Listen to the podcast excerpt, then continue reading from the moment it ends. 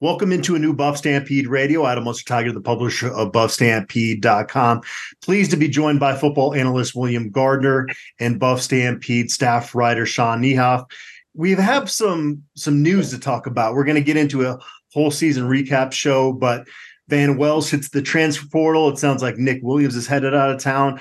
The offseason didn't waste any time. Let's start with you, William. Uh, it's been mostly negative news that's come out so far, and I try not to overreact, get emotional about it.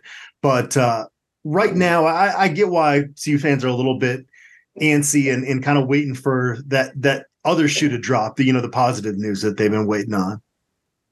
Well, I think it, it, part of it is the is the perspective of the last 10, 15 years when you know it's all bad news and never turns around. I just, I mean, I wouldn't call this, I wouldn't call this fall okay with four wins, but you know, our our basis at this point for positivity positivity is hope, right? Hope for change. So um, the season didn't turn out the way it was expected, and so far, you know, the early part of the off season is not really going great. Um, but pers- personally, I, I, think it's a significant loss to lose both uh, um, Wells and uh, uh, tank from that offensive line.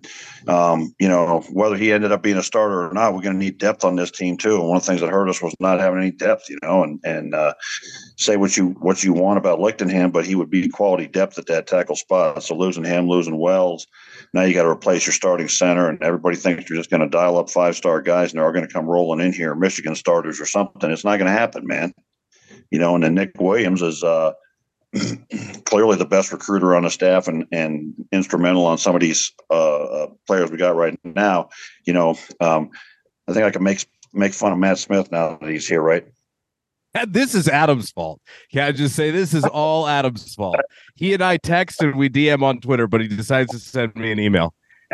I mean, you might as well have just put the bird in the mail and sent the pigeon on his way, Adam. Just try to checks email on. I heard Saturday. Matt was fixing his hair, man, and then he just went yeah, went with that's what was happening. Yeah, I couldn't decide. Yeah, I couldn't decide if I. It's rolling, baby. Good, We're rolling. Off season's on the way. Zoom just told me that my internet connection is unstable. So my internet situation this this beginning of the podcast is kind of similar to Colorado start to the off season. Going great. Right. yeah. Well, so we yeah we were talking about uh, Van Wells and Nick Nick Williams leaving, and yeah. and sort of how the off season has has started off, and so uh, Adam pitched it to me, and and was giving my thoughts on two starting offensive linemen leaving and Nick Williams, and I don't know. I mean, you know, I think losing these two linemen is a lot bigger deal than a lot of people seem to think, but uh, you know, I guess it all depends on who you replace them with. Matt, welcome to the show. I'm excited you're on here. All joking aside, Sean, let's kick it to you. I, am curious what your thoughts are in terms of Van Wells moving on and Gerad Christian Lichtenhan and, and how that, that, was certainly predictable based on Coach Prime's comments as the season wore on, and you expected kind of an overhaul there. But is there any concern with those two guys moving on? The writing seemed to be on the wall that they were bringing in new guys so I think, like William alluded to, the the depth is a is a big concern. Uh, you know, when you're trying to build out your your line for next year, and and you're building both the front line and the back line, um, you know what's behind it.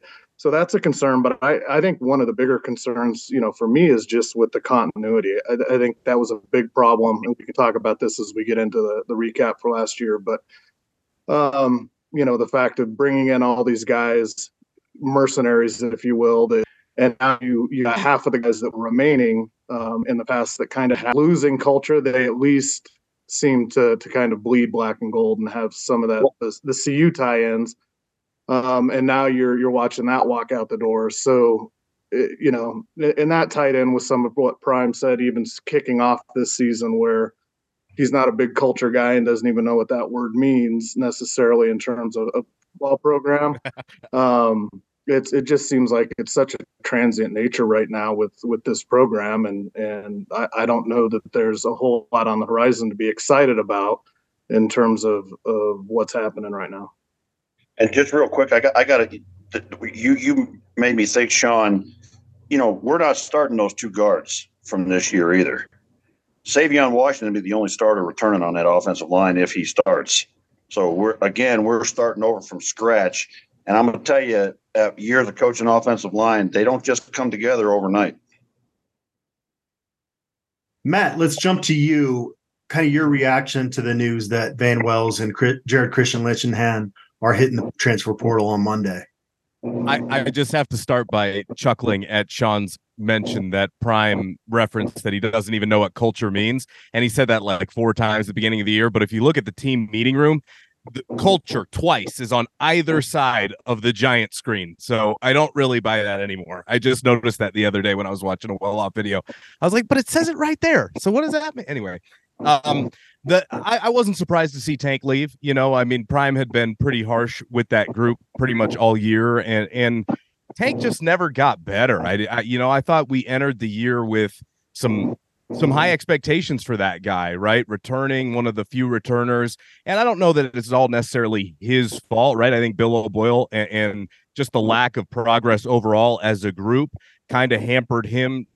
Van Well surprised me a little bit because Adam, we had been told all year long that he and Shedeur got along really well and they had a really good rapport. So I don't know if that's a situation where the staff said, look, we're we're looking to go in a different direction or you know, who knows what happened I think he has a lot of promise, and yeah, he struggled a, a, little bit. But if you give him a full off season as as a one, or you bring somebody else in, I don't think you see a ton of drop off at that spot. But as William said, they weren't going to start bot, and you got to go find a right guard. Savion Washington, I do think will be back. I mean, it'd be pretty hard to replace both tackles in one off season. I knew that we would be almost an entirely new group up front.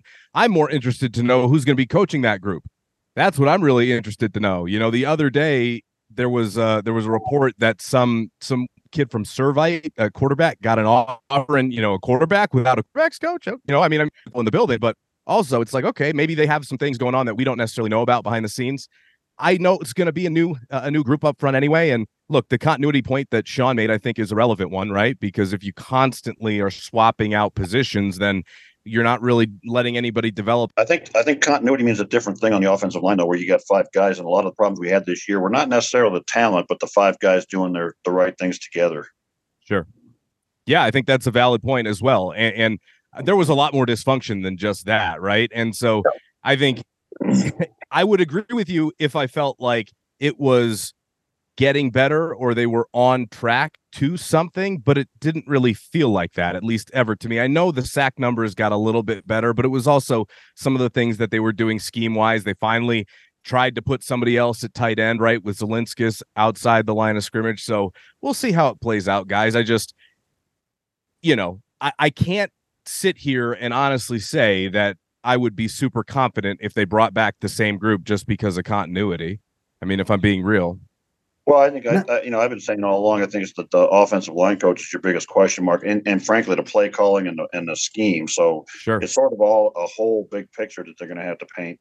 Yeah, I agree with you 100. percent Not to get too sentimental, but to kind of build off Sean's point of you know these are guys, young men that you follow if you're a Colorado fan, a diehard Colorado fan, and you watch them commit to Colorado, come in, develop, and Gerad Christian Lichtenhan was one of those guys that was on a linear trajectory in the sense that he was going to be a, an NFL draft pick until I don't know if it was coaching. What happened through the first two weeks of the season? He looked pretty darn good out there. And uh, my wife was down on the field after the the game in Salt Lake City, and, and Gerad was was crying pretty hardcore leaving the field.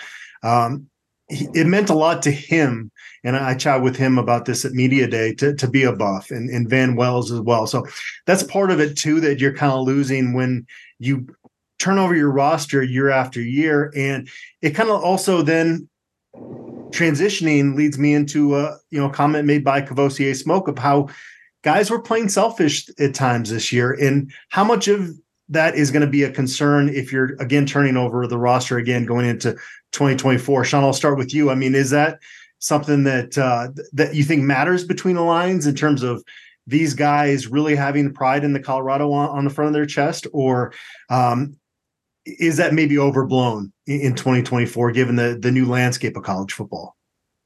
No, I think I mean I think that's a big key, and I think you could see that play out even this season. You know, there there's no doubt that top to bottom the the roster uh, you know is still even more talented today than it was a year ago but you know, I, I, think it was folly to expect that you know what in essence I referenced earlier was an 85 man mercenary squad to come together with any sort of un- unity. And I and I think one of the things that we really saw was a lack of leadership inside the team um, to keep them all pulling in the same direction, especially when things started to not go well.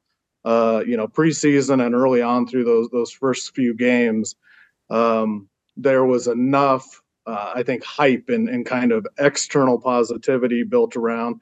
And I think Prime did a really good job um, at, at, being a kind of a master motivator at the beginning of the season. But but after that first quarter or third of the season, you could kind of see that you know whether it was the uh, the message or, or what people are you know call the the prime shtick seemed to no longer generate the same enthusiasm enthusiasm uh, hype or, or whatever within the team but but it also seemed like nobody stepped up from from inside the team. And um, you know to to my perspective it almost seemed like prime lost some of his energy in being that guy um, being the raw guy and, and really needed somebody to step up. And now when you you go into another offseason you're encouraging people to leave. You've got some people that are probably going to leave on their own because this wasn't what they thought it was going to be coming in. And you're right back to the same starting point you were last year, trying to bring together a bunch of guys, probably portal heavy, um, that maybe not as many one year rentals, but but even a you know a couple year rentals. I think you don't build going back to culture and you don't build that inside your team and you don't have a lot of that school buy-in that you know you don't have people that have been through the in the program since they were freshmen growing up through it that really have the pride in CU and kind of have that bleed black and gold. Um, and and I think that that's that's going to be a challenge uh, going forward into this next year as well until he starts to build a team that has more uh, you know higher level of high school recruits that are coming up coming through the system for four or five years uh, and kind of able to to demonstrate that from from inside the team. One that that makes me think real quick about the that Washington State game and and his and his thinking back on it and seeing Prime in the press conference afterwards and how sick he was and how just no energy and that's how the team played was just the way he was that night and I don't blame him I'm not blaming him for being sick but you know thinking back on the teams that CU I was on it was the third and fourth year guys who you know got on people late in the year when things weren't going well. Bill Coleman, you know, your four year starter stands up. If, if you don't if you don't care enough to win the Big Eight, blah blah blah, and you don't have those guys now. And now there's four guys that are left from the Karl Dorrell era in terms of scholarship players returning: Trevor Woods, Anthony Hankerson, Louis Passarello, and Carter Edwards. Uh, Matt, Trevor Woods and Anthony Hankerson wouldn't have surprised me. Louis Passarello and Carter Edwards. I was joking with these guys before we hit record. That would that would not have been on my uh, my bingo card. What that they'd still be here? Yeah. Yeah, I mean, I mean, if you're Passarello at this stage, you know, you were probably slated to be the starting tight end before you got hurt in camp, right? I mean, that's at least what we were being told. because he was, you know, one of the few guys who was actually on scholarship. And hell, you know, might as well stick around to see if they could pull anybody because you might end up that guy if you're fully healthy for camp this year. So yeah, but to your point with Hankerson Woods and in particular, you know, those are two guys to speak to what Sean was talking, right? Because they would be around for years. Those are two guys that would be culture setters. But I, I don't even know that that's just isolated to CU anymore with the way that college football is. You know, there, you know, I know there are a lot of people that are upset. You know, they're not singing the fight song after after games anymore, and I get it. You know, it's part of tradition, and tradition is such a big part of college football, and is that an easy thing that they could absolutely be doing? A hundred percent it is. Is that a choice that they're making? Of course it is. But it's also where are the priorities right now? And the priorities right now are on the results. And I think it's interesting because Sean said that the you know the prime effect, his motivation kind of waned a little bit as the season went on. Well, you know, it's hard to change it's hard to really have the same belief and buy-in when you keep preaching the same way and you're getting your teeth kicked in every week and you don't really seem to have an answer. Like like it's it's not like they're losing badly but but because they stack so many they just became more and more and more impactful. And when the three of us, Adam and William, when we spoke at the bye week, one of the things I think my only goal that I that I said for the rest of the year was just don't go winless. Just mm-hmm. win one, right? And they had one slip away against Arizona. I thought they really should have won that football game. And you know, this is a different season if a few plays go here or there. I just people really don't Bud Elliott. They've got it out for him because he went to Sean Lewis's defense. Anyway, he brought up a point that I thought was interesting. He said, if you look at just the actions and you take all the emotion out of it, what does it look like he's building the program for? One more year or the next four to five years? And I think, you know, you can certainly pick and choose different examples to make your argument, but I think there is something to to tie back to what Sean was saying are you building for four to five years down the line to have a solid foundation in your program where you're developing these recruiting pipelines with high school and you're building that tradition with your program? Or are you trying to win now so much so that you're really just foregoing some of that stuff because your focus is so you know so much so on 2024 and i think that is something to be examined because you know, we may look at it three, four years down the line and go, oh boy, you know, trying to go about it this way. I mean, it just left you with nothing on the backside of it. Or, you know, maybe he finds a, a, a recipe. But here's the problem, guys, is you got to have the dudes. So, you know, a lot of people have been asking me, are you afraid? You know, what's going on? You know, how do you feel? And I'm going, well, look, I, I feel like it's unfair to judge right now because they haven't made any hires or they haven't, you know, signed any guys or gotten any more commits. So to me, kind of feels like a little premature to to to have some of these conversations. And and I would say also that that you know they're not. It's it, I think part of it also I think Prime believes that he can bring in those guys in the portal every year and do it in the same way. And it's not entirely upperclassmen. You've got guys like David Connor and on the offensive line and Bishop Thomas on the defensive line, who are young guys who, who presumably, if you can keep them around, Amari McNeil, you know, will, will probably be here if you can keep him here three years. So they're bringing in some of the younger guys as well. Uh, but but the point, you know, it's a different brand of college football, man, and get used to it. And if you don't like it, you're going to have right. to find a different sport because this is how it's going to be. But you know, we're going to find out with this program and other programs what works best. Now, if you're already, you know, Alabama, Michigan, Ohio State, you already got that base in the game changed and you only had to fit guys in, you're at an advantage. CU, you're at a very big disadvantage because you had nothing. How are you going to build it? Yep. And he made no, you know, Prime made no no qualms about the fact that when he kind of laid out his plan, real next year was when there was he was looking for more balance between the high school recruiting and the and the portal guys. So you know, I think this is exactly what he laid out that that he was going to do in building uh, the team so that there was you know a balance of competitiveness now with building for the future. But you know, we're still inside that that window that you talked about. Um, with bringing in all these guys from the outside, so it's it's probably a little too early to tell whether or not that you know that uh, that scheme, that that mindset is going to be fruitful or not. To your point, Sean, like how do you build a winner for next year? Shedeur is going to be a senior, right? Presumably the last year you have Shedeur. You don't want to go sign a bunch of freshmen. So I agree with Prime in that regard. I do. I don't have a problem with the way that he's gone about it. Now, now you got to go get him, right? Like you can do this and you can send guys away, but if you don't actually go land these big fish that he promises they're going to get, you know, that's what he said to us, Adam, in Salt Lake. He said, I promise you, we will fit every need. Now, obviously, I think he's being a little hyperbolic, but at the very same time, you better fit a bunch of them because otherwise it's going to be a lot of the same. Well, that's one of the interesting things that I struggle with is that Colorado recruiting is on a different level now than it was previously. And so you struggle with some of the defections and the lack of continuity in the program. And then we hear that Nick Williams is likely headed out of Boulder uh, to go elsewhere. 24 7 Sports Director of Recruiting, Steve Wiltfong, is reporting that. And so that's a big hit to your recruiting staff. But still, today, I'm choosing the Coach Prime experience over the alternative. Absolutely. As a Colorado Buffalo, so we we talk a lot about uh, and kind of nitpick certain things, but this is still a better position that Colorado's in. And so that's what I struggle with. I kind of go back and forth internally a little bit. in the 40 40 20 thing, with 20 being just the the percentage of high school guys you're bringing in, that's that's not sustainable long term in terms of the health of a program.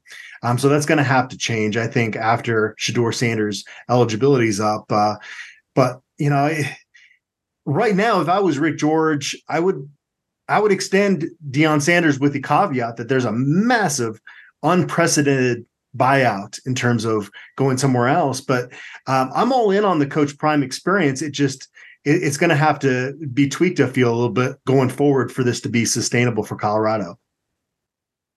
Absolutely, absolutely. Because I mean, at this stage, Adam, I mean, I think, and, and you know, he doesn't want to come out and admit it as much publicly because he just doesn't love to show vulnerability. But I really do believe that they learned a lot from this year. Now, Absolutely. now I don't know how many of the things that fans want are going to change. Like I know he told us that running the ball and stopping the run are priorities 1A and 1B. Well, I don't know if that means they come out next year and run the ball 20, 25 times a game with running backs, right? Like I don't know if that makes a difference, but I would bone. Yeah, or something. Get creative with it. I remember thinking back to our bye week podcast, and I said Sean Lewis was going to be the breakout candidate, and he was demoted a week later. So I, I don't know what to expect. A hey, lot not, of the time not, with Coach. Do not compliment me, please, Matt. Why's why's that? Uh, you're just saying you you you complimented him, and a week later he's demoted. Oh, you're yeah, exactly. I'm the kiss of death. I, I, I think one of the you know one of the problems that you have with the with the way you're doing it right, the way he's doing it right now is, you know, you, you, we've mentioned this already today. Is you you have to have backups, you have to have quality depth. Who's going to come here now? Granted, if you bring in enough guys and they all want to be the number one, some of them are not going to be the number one. But are they going to be satisfied? Is they going to have problems in the locker room if they're not? But you got to have, especially up on the lines where guys go down, quarterback. You got to have guys that can step in and be able to play. You got to have those backups too. Traditionally, that is your uh, younger up and coming guys. And so I'm not sure how you fill all those spots, particularly on the offensive line where we're going to be starting over again there is at least a six foot eight, 365 pound offensive tackle by the name of Jaquan McRoy on campus this weekend. William, have you had a chance to, to watch his film yet? This is this is a big boy. Well, I think he's I think he's almost big enough to be his own backup. Uh, but you know what he what he what he what he brings to the table and what he shows as a as a player. I mean, I think he's got the size to be an instant instant you know, a guy you can plug in there. And the question is, if he's he's he's been a right tackle, and I know that they're looking, uh, some of the evaluators looking at him as a right tackle, but it's not always easy to flip sides. So can Washington play the left side? He never has before, you know, and and people think it's automatic. And I'm gonna tell you right now, when you got to change feet yeah. and hands, some guys cannot do it. Um, I know Bakhtiari and, and Solder both did it, but they're, you know, not your average guys, right? But uh, sure. uh, so it's not an automatic thing, but th- this this would be the best offensive line guy we've had in here probably since Bakhtiari, I would say, uh, off the top of my head. Um, if we can bring this guy in, that that that plugs one spot to me. Going back to Nick Williams, real quick, are we all kind of in the same thought process that that was done to make room for Warren Sapp, or is that not related? I, I, can't. I don't. I mean, I have no idea how how whether that's true or not. If if that's true, I think that's a bad move. I think what Warren Sapp needs to do is come in and be an analyst. It, it's a it's a big jump to go from retirement right. to to coaching. I, I think you've got to be around the grind and and find out if that really matters to you. And, and everything we heard about what Warren Sapp was doing really well with his team when he stopped by Boulder was just hanging out with the guys, you know, after practice ended. Um, we even heard stories of how he's going through pass rush technique in, in you know the cold tub and, and, that's where you need Warren Sapp around your program and I think where he would be most valuable he's certainly not going to replace what Nick Williams has shown uh, just from uh, a recruiting standpoint, from uh, X's and O standpoint, he is a, a fast riser as a coach. We had a run in early in his tenure at Colorado, and I still, as I watched Nick Williams operate as the edge coach at Colorado, said, you know, this is a guy that I want to play for because I know where I stand with him, and he's passionate. He's going to bring it out of you every day, and so I. I'm not really willing to put a spin on Nick Williams leaving the staff. I think that's a guy that uh, was part of the solution, and it's going to be a tough guy to replace. Okay, so that's by his own volition. You're thinking, yeah. Okay, yeah. and well, I think that is I, a big loss. Yeah, I, I, think that's I think that's a positive and a negative. You know, and and a positive in terms of being able to to look to you know uh, Prime doesn't have a coaching tree, right? He he doesn't. He's he's got a lot of connections, but he doesn't have that that established tree and guys to pull from. So you know, it demonstrates that he's got the ability to identify some unique talent, um, up and comers, and when they come in, do a good job for you, both on the recruiting side and on the coaching leadership side and then leave for you know for better opportunities i think that that becomes a you know a, a good sign to to other coaches that it's a place where you can come uh, develop and and grow into new opportunities. Now I, I also think it's you know on the negative side he's not a guy that you want to be losing going into to year two for all of those same reasons so it's kind of a tough situation uh, to be in but but i i think that that potentially there's some positive coming out of that as you look to backfill that position and, and to look to recruiting other coaches to come on staff. Well, I think you look back at, I mean, I go back to the McCartney years, and every year he brought in new guys, and they were as good as guys that, that were before them, and they all went on to become coordinators somewhere else and head coaches somewhere else.